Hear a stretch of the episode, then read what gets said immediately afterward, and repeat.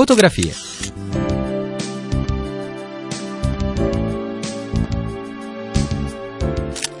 Fotografie. Sguardi attenti sul nostro tempo.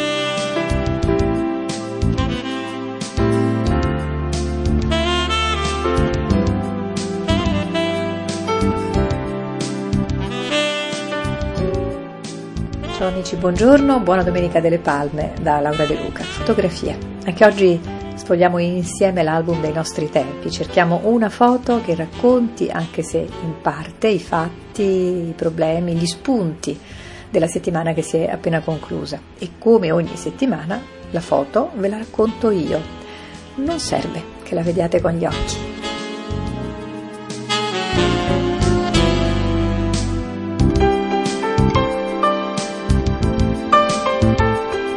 Radio Vaticana, fotografie. Ecco allora la mia foto di oggi. Il presidente della Repubblica Italiana Sergio Mattarella in piedi, inquadrato di spalle, di tre quarti posteriore, davanti alla tomba di Dante, Ravenna.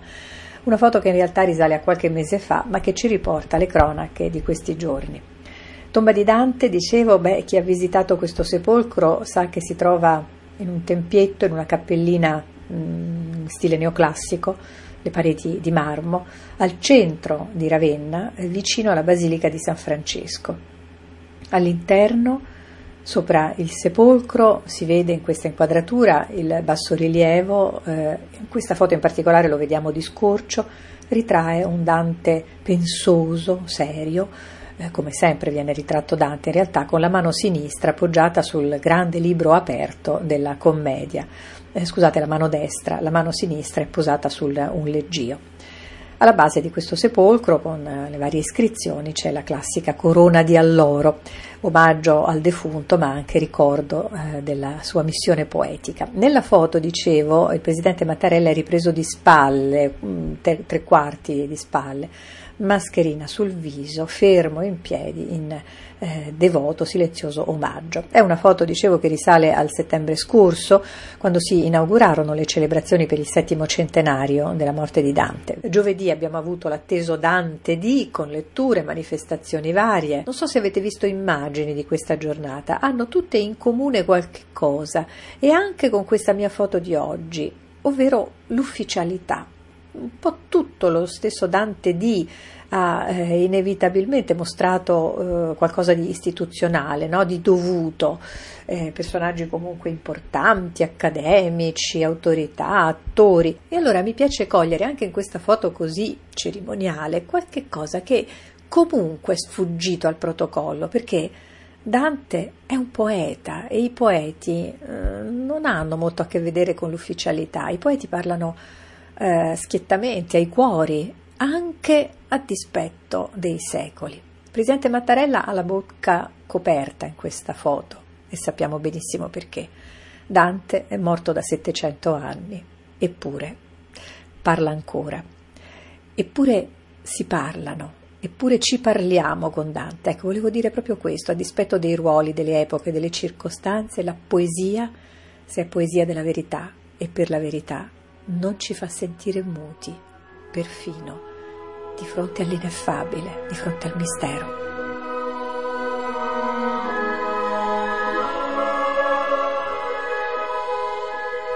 Vergine Madre, figlia del tuo figlio, umile e alta più che creatura, termine fisso d'eterno consiglio, tu sei colei che l'umana natura nobilitasti sì, che il suo fattore non disdegnò di farsi sua fattura.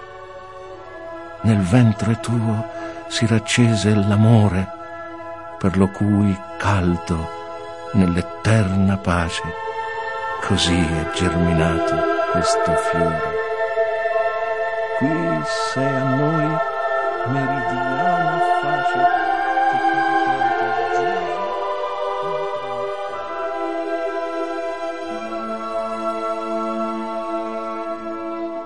questo è un passo, solo un passo, meglio un assaggio della preghiera alla Vergine di San Bernardo dall'ultimo canto del Paradiso, la voce di Paolo Lombardi. Era in realtà un frammento dalla lettura integrale della Divina Commedia che la nostra redazione di Pagine e Fogli realizzò nel 2008. La preghiera alla Vergine, dunque, una fotografia indelebile di 700 anni fa, una fotografia appunto dell'Eterno. Radio Vaticana, fotografie.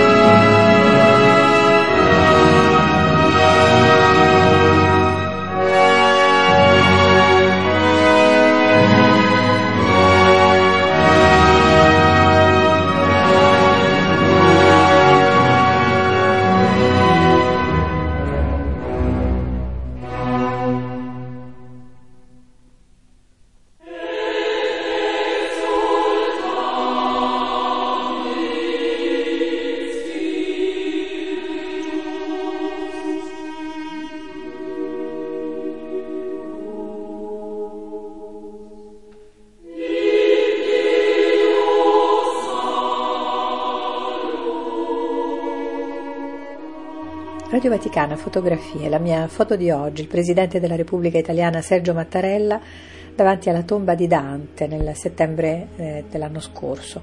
Una situazione ufficiale da cui però non può non trapelare l'immediatezza, la freschezza della poesia e dell'emozione autentica a dispetto del tempo dei secoli passati.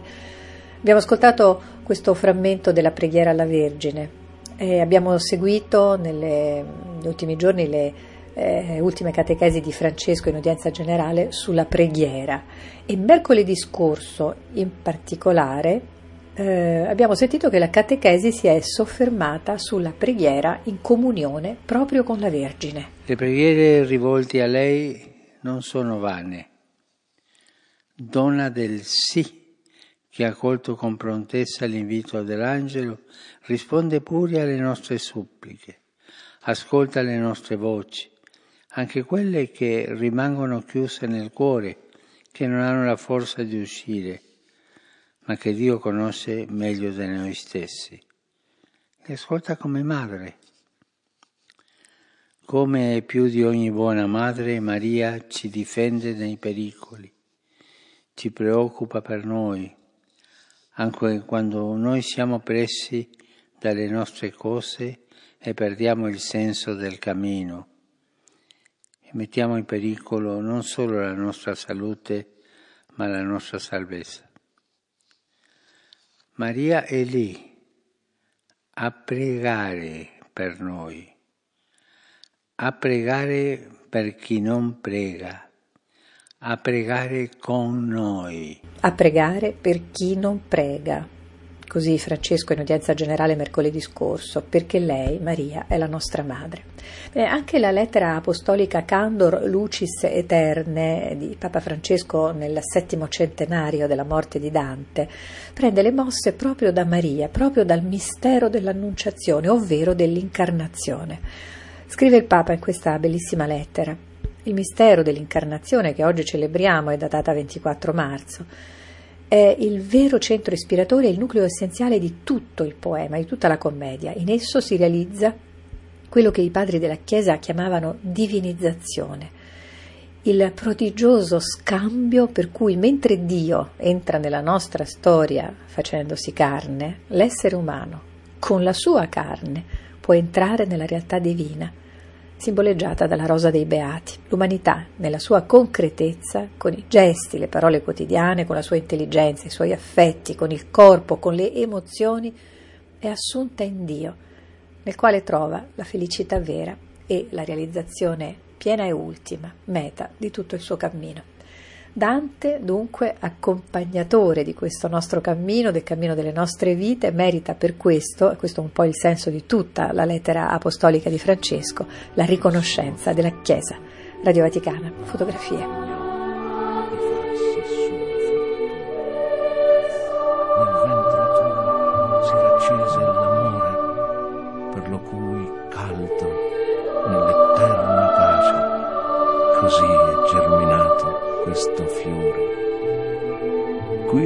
Sei a noi meridiana face di caritate giuso intramortali, sei di speranza fontana vivace.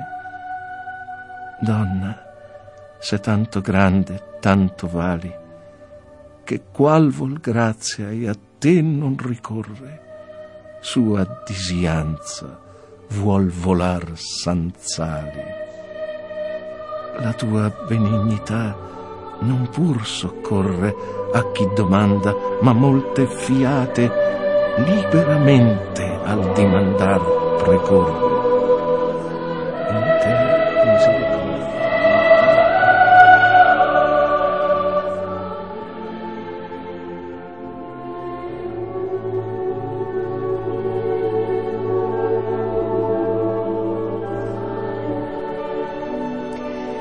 Radio Vaticana, fotografie. Dante sempre vivo e parlante, nonostante sepolto nel suo sepolcro di marmo, nonostante i sette secoli trascorsi dalla sua morte.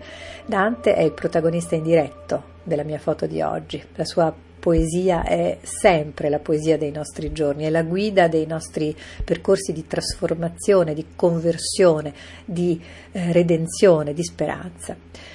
Abbiamo ascoltato la splendida preghiera alla Vergine. Ebbene, di preghiera parla anche il libro che vorrei segnalarvi oggi, un libro piccolissimo, La preghiera, di Alexis Carrel, il famoso medico e biologo, Nobel per la medicina 1912, convertitosi al cattolicesimo in seguito alla testimonianza di una, guarigione, di una guarigione miracolosa a Lourdes, famosissimo il suo testo, Il viaggio a Lourdes, appunto.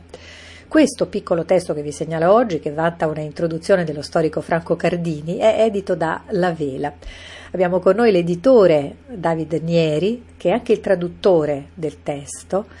Ehm, al quale chiedo mh, di partire un po' da questa espressione usata da Cardini nella, in, nella sua introduzione, eh, che ha definito eh, Carrel, Alexis Carrel, questo sconosciuto. Sì, dunque, Carrel questo sconosciuto perché Alexis Carrel, ehm, soprattutto in Francia, è stato in qualche modo eh, dimenticato, si può dire, volutamente dimenticato perché, diciamo, ha ehm, a suo carico alcune accuse che poi sono molto probabilmente infondate.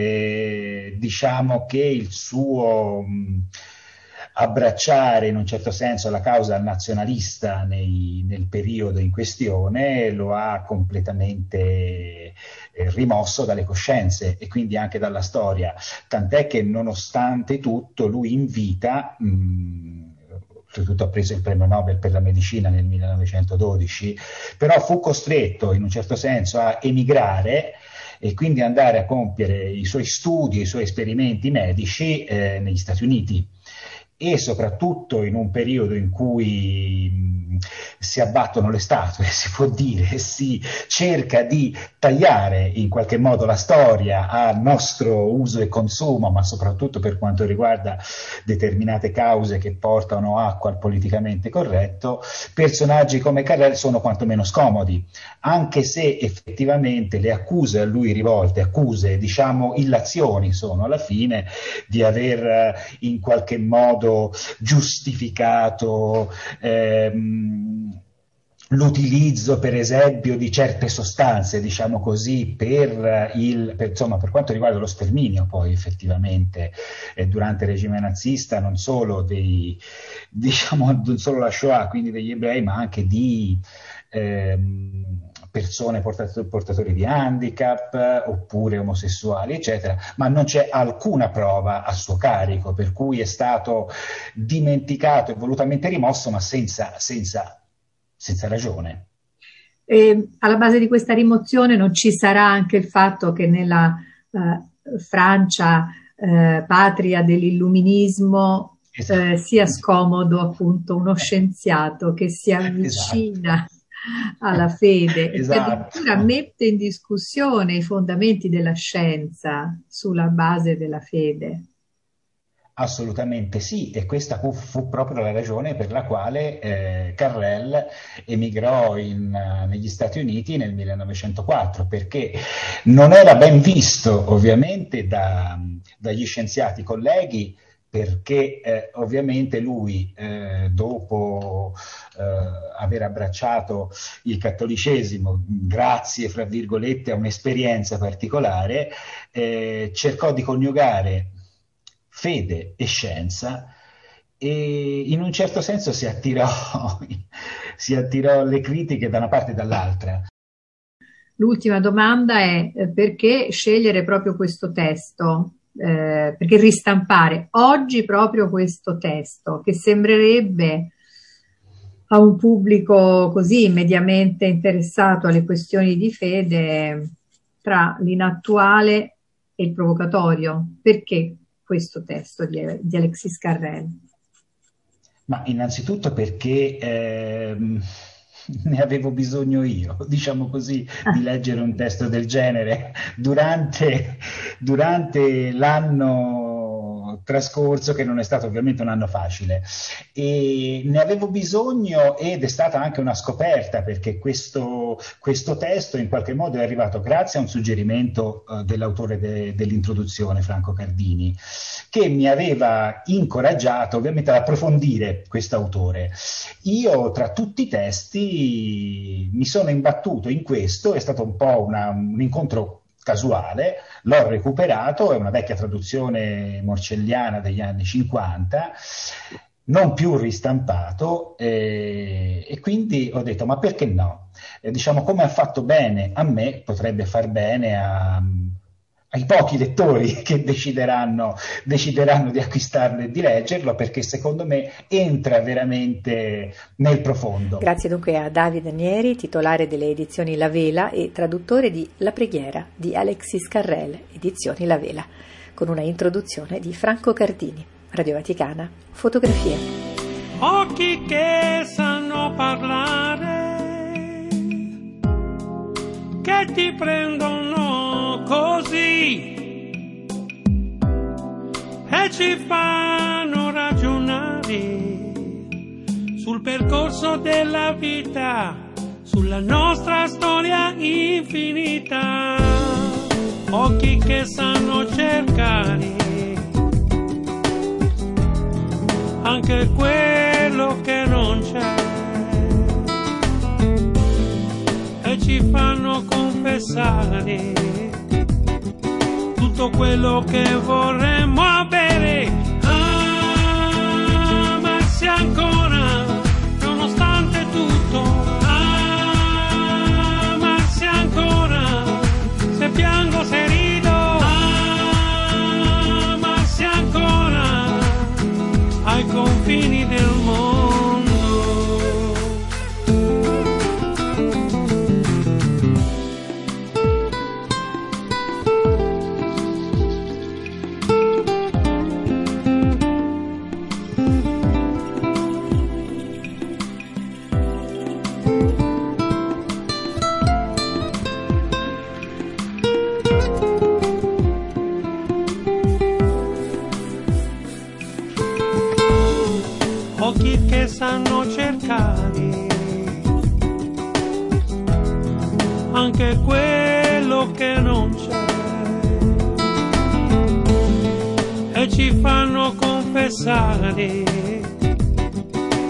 quello che vorremmo avere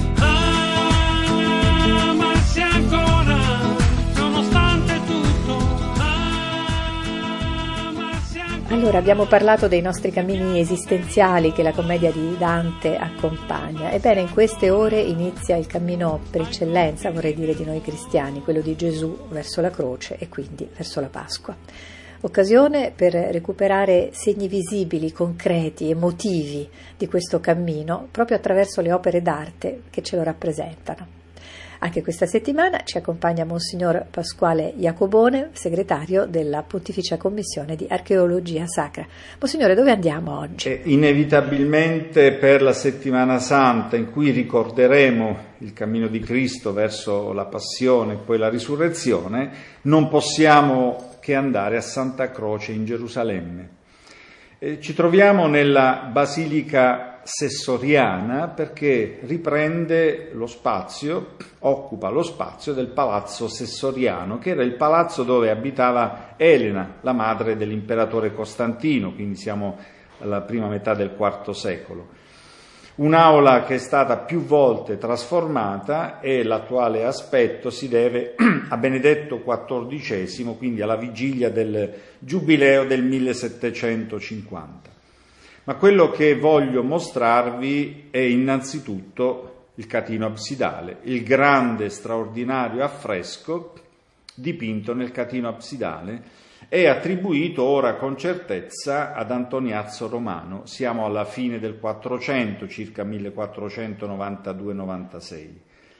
All'interno della mandorla, una mandorla eh, descritta da cherubini e serafini, abbiamo una maestosa figura del Cristo che fa il gesto della parola, della benedizione e regge sulle ginocchia il libro con eh, la citazione del Vangelo di Giovanni, io sono la via, la verità e la vita. Un'immagine stupenda, spettacolare, ma sotto questa immagine, nella fascia bassa del catino absidale, abbiamo un ciclo che potremmo dire un cortometraggio, perché qui abbiamo di seguito le varie scene di due feste liturgiche che rimandano alla croce, l'invenzio e poi la esaltazio, cioè l'invenzione, il ritrovamento della croce e poi l'esaltazione della croce. Ci sono queste storie che si riprendono da alcuni racconti antichi, sintetizzati poi per esempio nella leggenda aurea di Jacopo da Varagine, dove abbiamo prima le storie dell'invenzione, cioè come Elena va a Gerusalemme, ritrova grazie a tutta una serie di sotterfugi, potremmo chiamarli, ritrova finalmente le croci, vuol capire qual è la croce di Cristo per cui viene deposto un morto sulle tre croci, ma il morto ritrova, viva, ritrova la vita solo nel momento in cui tocca la vera croce di Cristo. Questa croce viene esaltata. Al centro abbiamo Elena che regge la croce e ai suoi piedi vediamo la figura di un cardinale. Era il cardinale titolare della Chiesa, Pedro González de Mendoza, cardinale titolare appunto alla fine del 400 e molto devoto alle reliquie della passione di Cristo. Nella seconda parte del, di questo cortometraggio, di questo film per immagini dipinte, noi abbiamo l'esaltazione. La croce viene rubata da Cosroe, re dei Persiani che assedia Gerusalemme, poi abbiamo una battaglia, scene di battaglia in cui l'imperatore Eraclio vince. Cosroe, riprende la reliquia della vera croce. E poi abbiamo finalmente il corteo con Eraclio che regge la croce ed entra a Gerusalemme dove riporta gloriosamente la reliquia della croce. Dunque le storie della croce al centro di questa basilica che è proprio intitolata alla croce e a Gerusalemme, al luogo della passione. Una passione che viene ricordata anche dalle reliquie più preziose che noi abbiamo in Roma e che si trovano in una cappella antiqua, uh, attigua, la cappella delle reliquie costruita negli anni 50.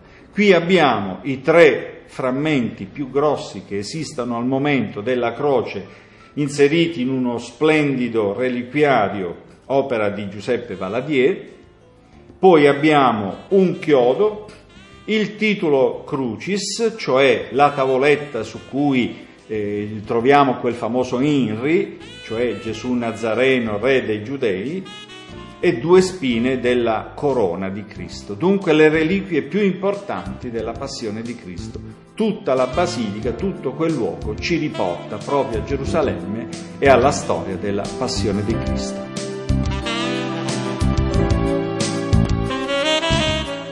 Grazie a Monsignor Pasquale Iacobone, cari amici per oggi, ci salutiamo qui. Se volete ci risentiamo domenica prossima di Pasqua, sempre alle 12.35 qui su 105 in FM o in streaming su vaticannews.va. per guardare insieme un'altra delle nostre fotografie. Ciao!